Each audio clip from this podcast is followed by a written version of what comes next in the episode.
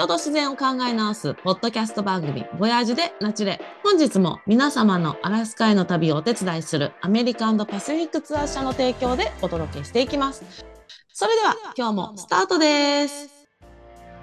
えー次回以降の番外編でオーロラ博士の八重樫あゆみさんと話し合っていきますので、えーオーロラとは一体何なのかをオーロラの基礎知識をここで分かりやすく解説しておきます。オーロラって仕組みなんかはちょっとややこしいですね。えー予習の回ということです。では中島さんお願いします。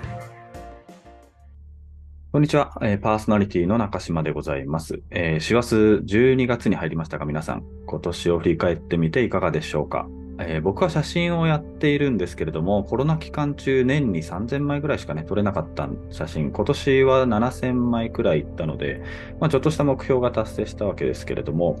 まあまあ、枚数っていうのはね、僕の場合、撮影している時間、それから動物とか自然と向き合ってる時間に比例するので、まあ大事なわけなんですけども、えー来年は元に戻してですね、最低1万枚を目指してね、いきたいと思いますけども、まあ、ちなみにその写真のうち10%くらいはオーロラの写真でございます。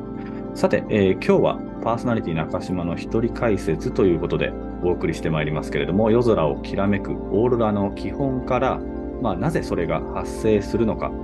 まあ、アラスカガイド15年の経験からですね、お話ししてみたいと思います。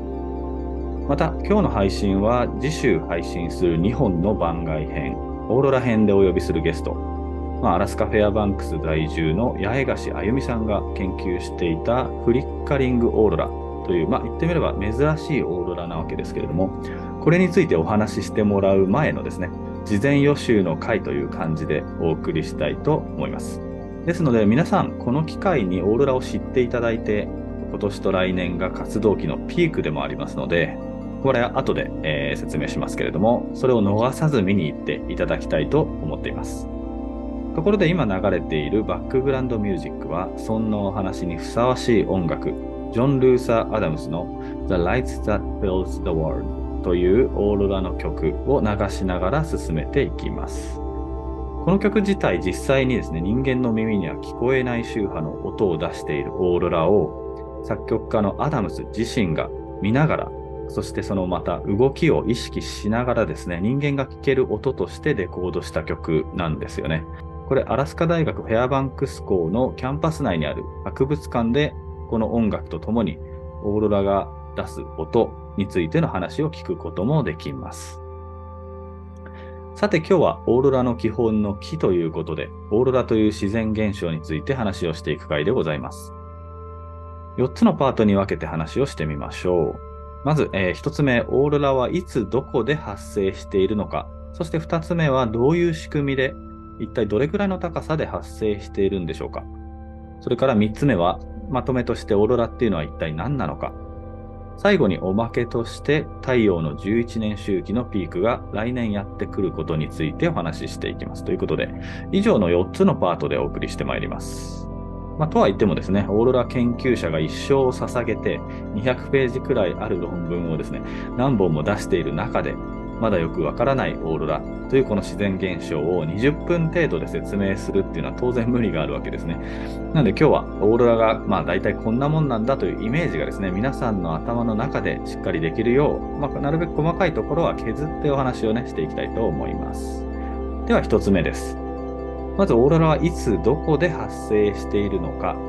まあ、これ冬って答える方が多いと思うんですけれども、実はオーロラは年間200日くらい発生しています。なので、夏も出ているんですね。そしてどこで発生しているか。それは北極と南極ですね。もう少し詳しく言うと、北緯66度。これが北極圏のラインですが、これを中心とした幅 400km くらいの幅でオーロラというのは出ます。これ日によって幅は変わりますけどもね。で、街で言うと、アラスカのフェアバンクス、カナダのイエローナイフ、アイスランドのレイキャビックだとか、とえーノルウェーのトロムソなどなど、まあ、いずれも北極地域ですね。で実は対照的にこれシンメトリーでですね、南極にも同時に発生するんですけれども、まあ、発生する下に、まあ、南極の場合陸地がないので、見に行く場所がないっていうことで、まあ、オーロラっていうと大体、まあ、北極の方をイメージすることが多いと思いますけどね。まあ、南極でも出ているのがオーロラですと。で、北極光オーロラをオーロラボリアレス。南極光オーロラをオーロラアウストラリスなんて言って分けている場合もありますね。まあ、先ほど夏も出ているって言いましたけれども、このように極地方の夏っていうのは夜も明るいですよね。まあ、白夜って言ったりもしますけども。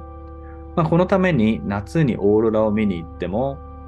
夜がないので、発生しているんですけども、見ることができないわけですね。オーロラというのはさすがに太陽の明かりよりは明るくないので、まあそれで見れないわけです。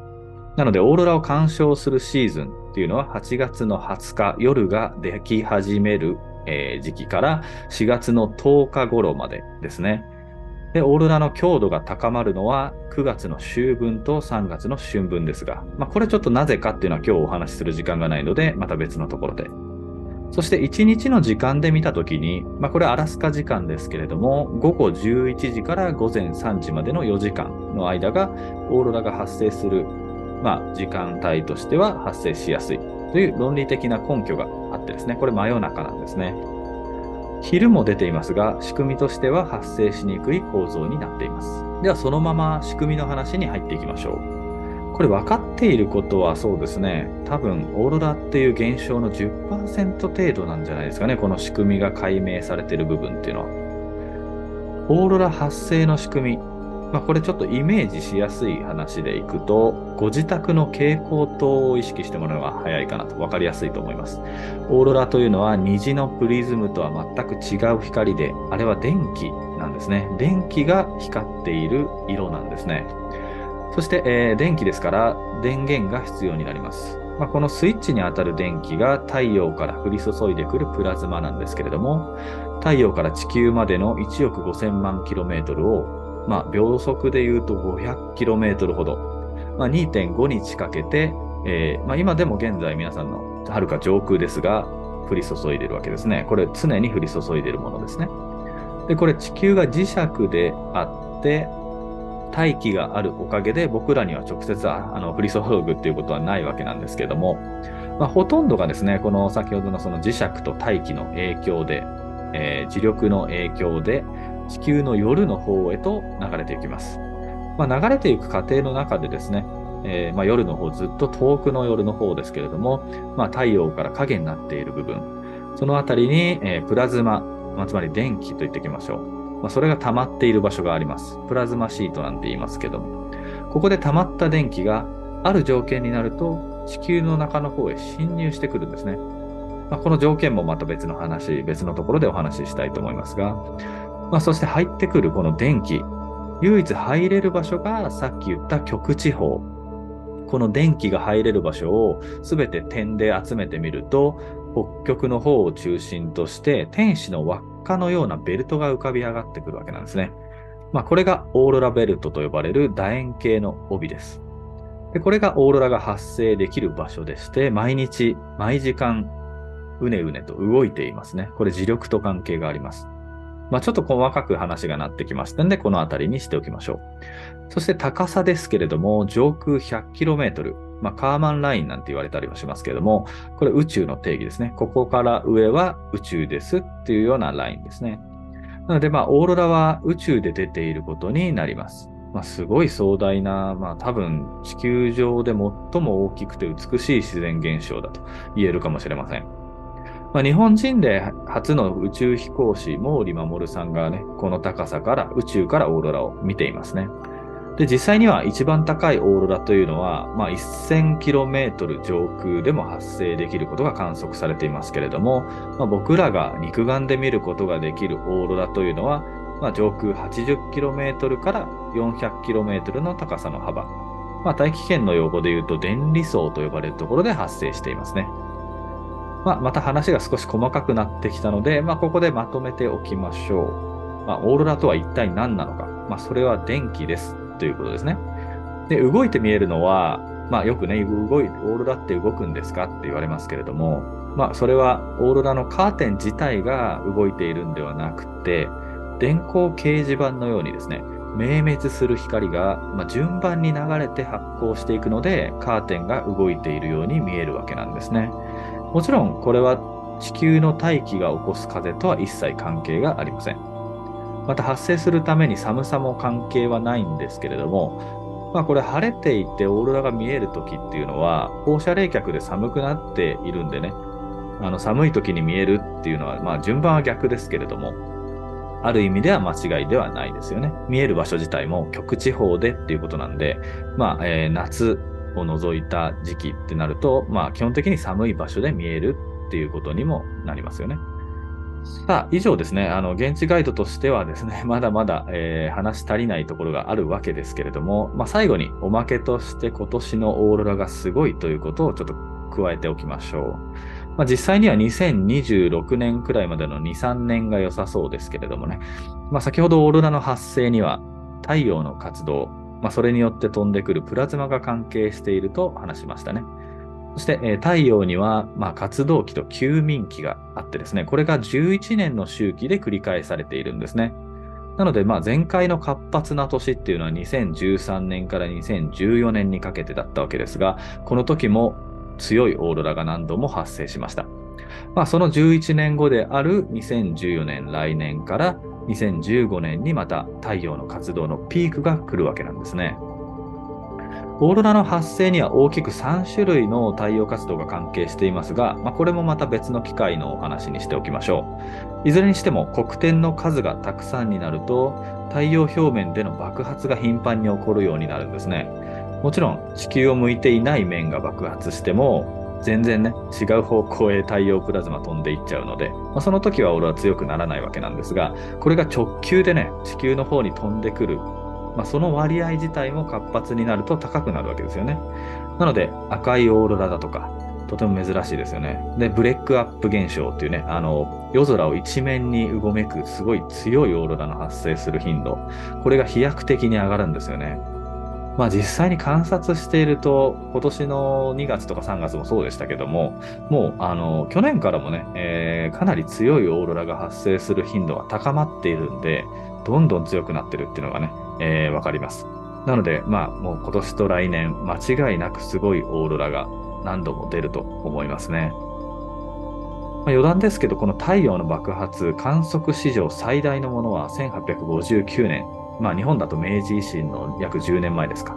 アメリカだとゴールドラッシュが始まった10年後くらいに起こったキャリントンイベントっていうのが有名ですけれども、まあ、通常2.5日でね、太陽から飛んでくるって言いましたけど、このプラズマ、ものすごい爆発でですね、この時17時間、秒速にすると 2400km 毎秒の速さで飛んできたというふうに観測されてますね。まあ、あの、江戸時代の書物にも記録されてますし、世界各地でね、もうハワイでもオーロラが見れたそうですけれどもね、相当すごかったんだと思います。まあ、今年と来年の太陽活動のピーク、そこまでいかないかもしれませんけれども、もうすでに10年前のね、前回の活動サイクル、サイクル24っていうやつですけど、まあ、軽く超えていて、この次のサイクル25は、あの、その一つ前のね、サイクル23、2002年の時の太陽活動の再来、この時もね、すごい強かったと言われています。まあ、僕はこの時アラスカにまだいなかったですけれども、その頃からいる方の話を聞くとね、2001年、2002年っていうのはすごいオーロラがたくさん出たっていう方が多いんですよね。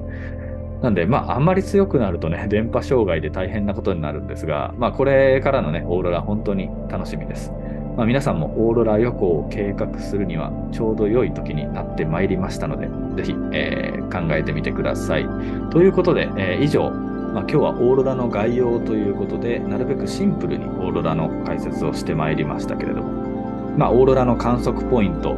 実際にどこに行けばよいのかとかね、それからどんな形があるのかとか、えー、場所によって見え方は違うのかとかね、まあ、オーロラによって強さはどう違うのか、あとはそうですね、カメラでどうやって撮れるのかとか、いろいろ疑問があると思いますけれども、まあ、そういった質問がある方は、ぜひですね、コメント欄に、えー、質問をお寄せいただければと思います。ということで、えー、以上、今日はオーロラの解説でした。ということで、今日は、えー、カメラマンでもあるパーソナリティ中島さんからオーロラについて話していただきました。来週も引き続き番外編ですが、ゲスト会ということで、オーロラ博士の八重樫あゆみさんをお招きしての放送となります。えー今日お聞きいただいた知識をもとにお話を聞いていただけるとより楽しんでいただけると思います。では来週もお会いしましょう。本日もご視聴くださりありがとうございました。